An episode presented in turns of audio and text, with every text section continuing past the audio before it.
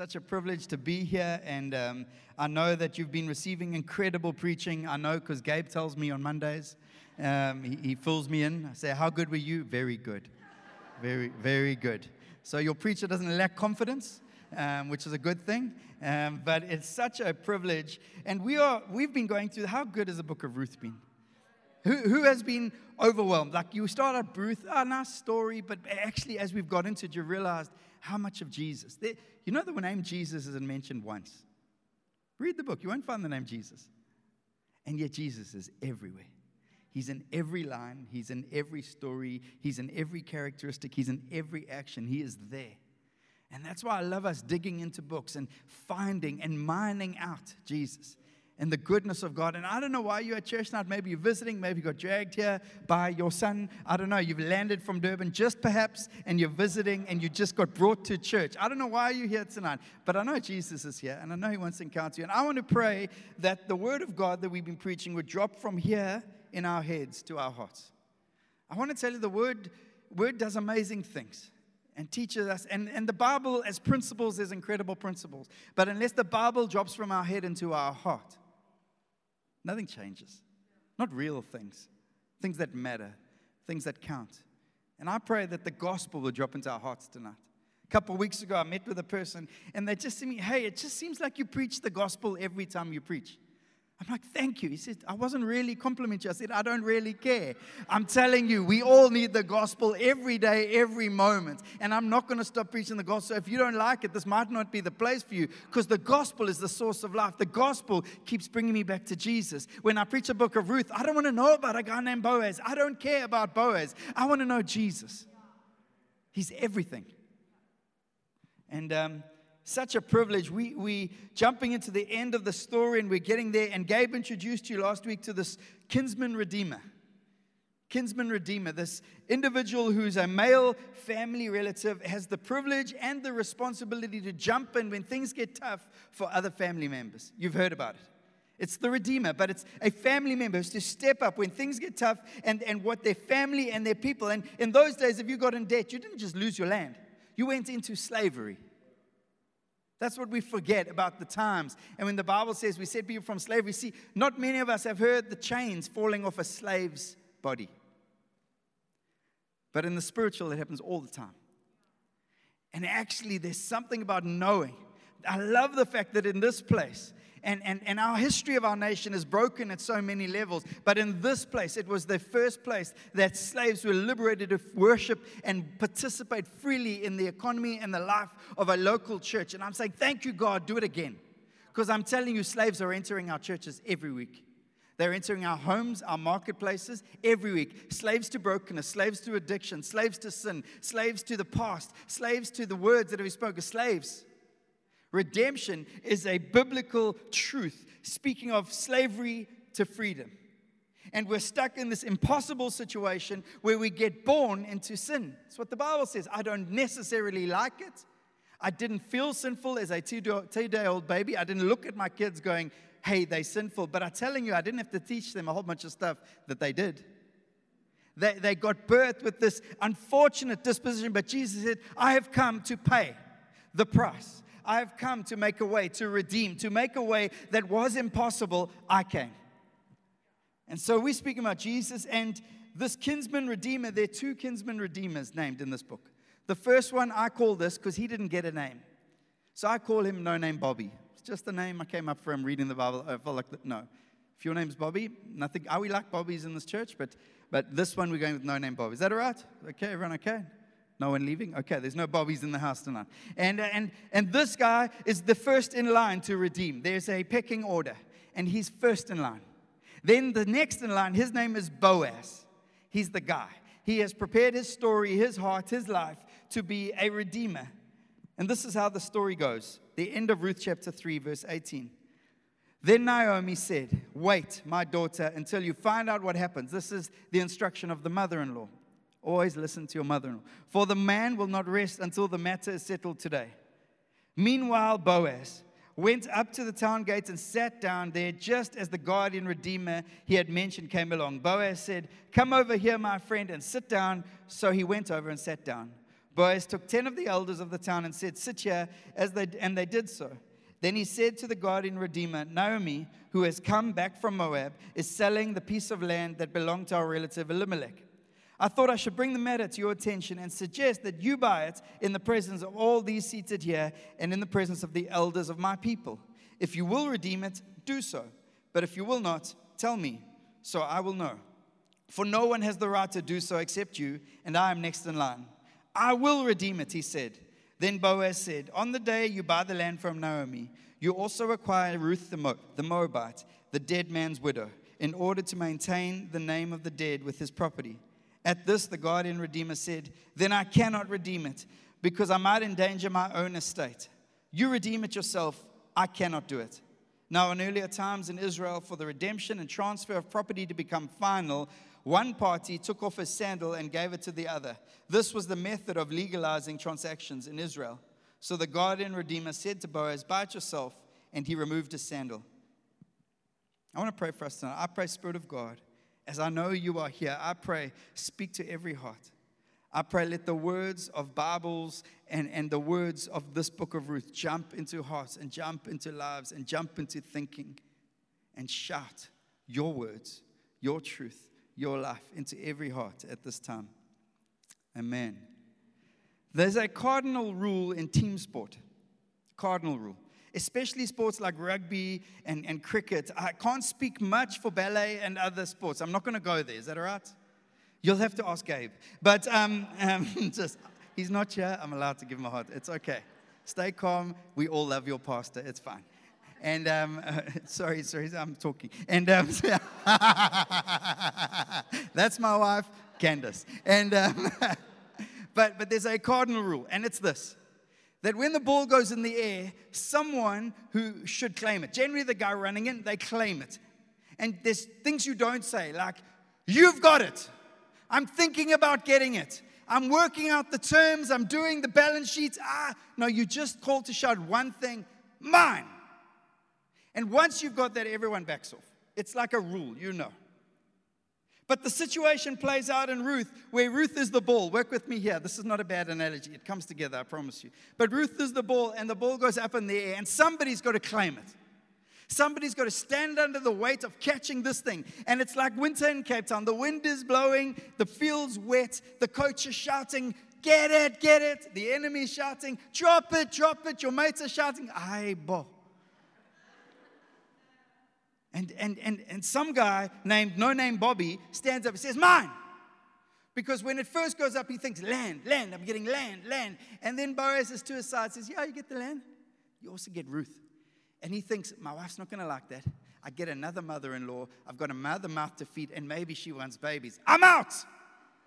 And he does the classic thing you should never do. He goes, Not mine, yours. I mean, Ruth's the, somebody's got to catch it. But Boaz was prepared, Boaz was ready.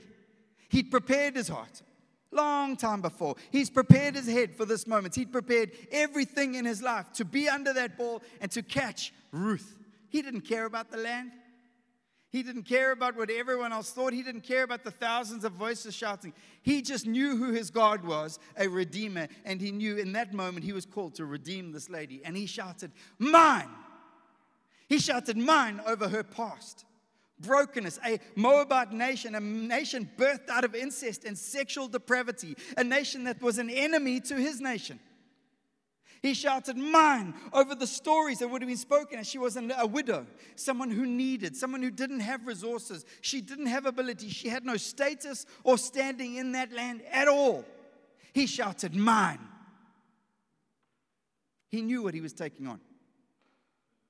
He shouted, Mine to her past, wherever, whatever she had done. He also shouted, Mine to her present with no hope and no home and no hero in her story. She was looking to be loved, she was looking to be redeemed. He shouted, Mine. He also shouted, Mine over her future. Where she would go, what she would see, the child she would have, the land she would own. He shouted, Mine. My preach tonight is simple, it's called Mine. Because I want to tell you, Jesus is shouting over you. And I want you to see it through the life and the story of this man, Boaz. He's just a picture. He's a, he, he's a thousand times smaller and a thousand times less good than our God, but He's just a picture so we can see the goodness of God.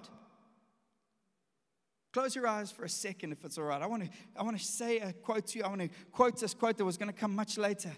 But it's a quote from a man named Abraham Kuyper. And I discovered it years ago when doing a sexuality series. And I said it over and over and over and over again. And I want to say it to you now at the start. I want to say it to you at the end because I believe it reveals Jesus. There is not a square inch of all human existence over which Christ, the ruler of all, beyond all, above it all, does not shout, Mine. And if you leave tonight with one thought, one thing echoing in your mind as you go to sleep tonight, forget the bottom line of tomorrow. Forget the dreams and the plans you put in place.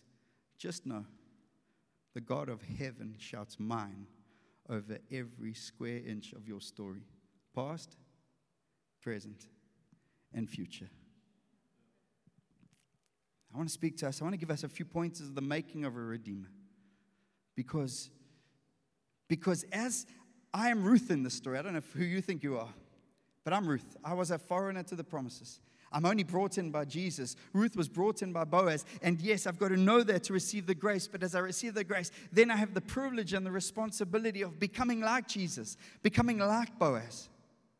We sing these songs at church all the time, big words like, what's that song?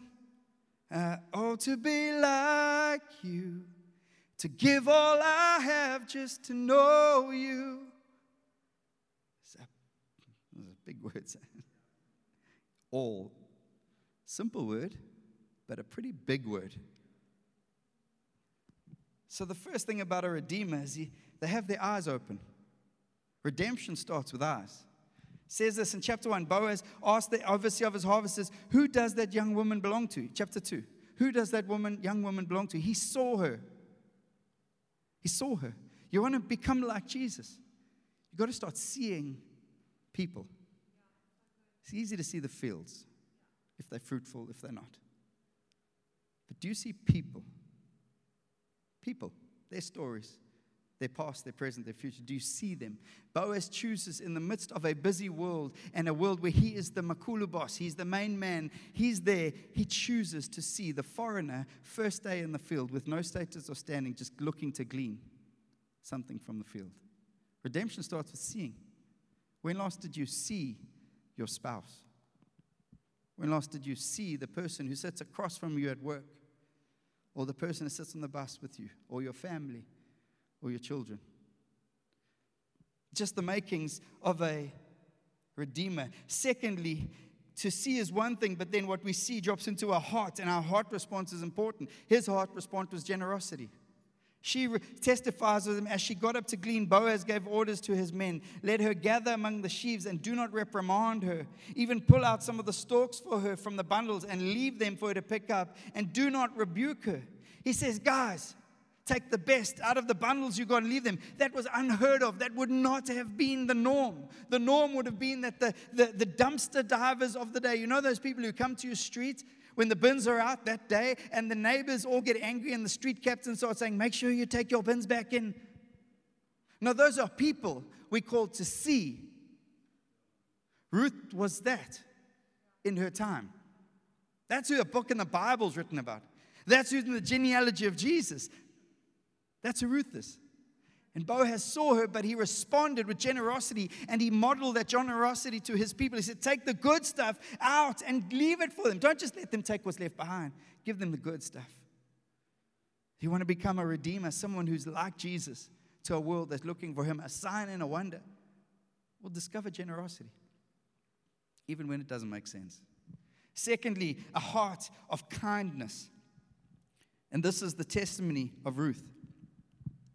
You have put me at ease by speaking kindly to your servant, though I do not have the standing of one of your servants. A little later, she says, He has not stopped showing his kindness to the living and the dead. This guy's so kind. He's even showing kindness to the dead, to Elimelech and to Kilion and Mahlon. He's pouring his kindness over them, and he's pouring his kindness over Naomi, and he pours his kindness to Ruth. She says it's one thing having eyes to see, it's another thing being generous. A lot of generous philanthropists in our world, but not a lot of kind people. read a business article that said the greatest missing elements in senior corporate leadership today is kindness. It's the one thing that takes the people of that corporation from workers to humans who just happen to work. It's the one thing. If you're a boss or a leader or a family leader, understand kindness humanizes people because it humanizes us. It's important. The, this Redeemer, he covers. And, and you know that moment, Gabe preaches so well. He, she sidles up to his bed and he says, Who are you? He asked. He said, I am your servant Ruth. Spread the corner of your garment over me since you are a garment, guardian redeemer of your family. And she says, Hey, I, I know you're the guardian redeemer. I'm going to sidle up to bed. And she, she risked everything. She could have been abused, she could have been raped. She had no standing, she had no right being there. He could have done anything to her. He chose to cover her. But we live in a world that uncovers, exposes. We live in a world where false news travels six times faster than true news and loves, loves, loves a good scandal. We have to be different. Also, this God and Redeemer, and I don't want to share all the scriptures, he takes action. Naomi knew he would, said in verse 18 of chapter 3. Then Naomi said, Wait, my daughter, until you find out what happens. But I love the way the Bible's so honest.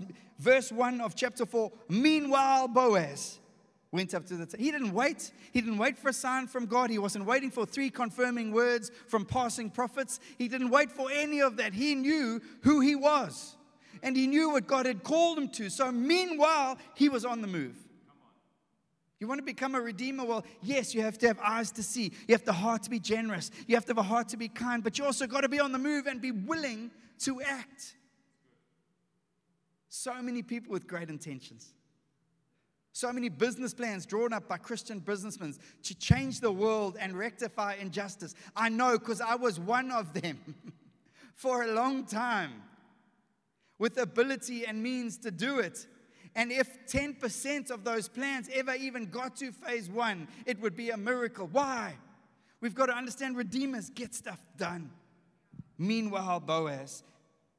So, all of those are the markings of a redeemer. But what about the price? And the price, well, the price was the cross, the impossible situation. And it says Boaz had to, he bought from Naomi the property, he also acquired Ruth. He took them on he paid a price. He knew that he was paying for her past, her present, her future. He knew that this wasn't a, I'm going to test it out and see. This is not a, I'm going to take it on probation and hand it back. There's no T's and C's allowed in this deal. Everyone is watching. And up stands no name Bobby, goes, Mine! And then realizes, Ah, not mine. What's it cost to take responsibility? Maybe you heard, but three weeks ago we were in the news. Maybe you didn't. If you didn't, don't worry. But absolute rubbish and politicking and false accusations. Because last year, during a pandemic, when people were hungry, we decided to step up and say, Mine.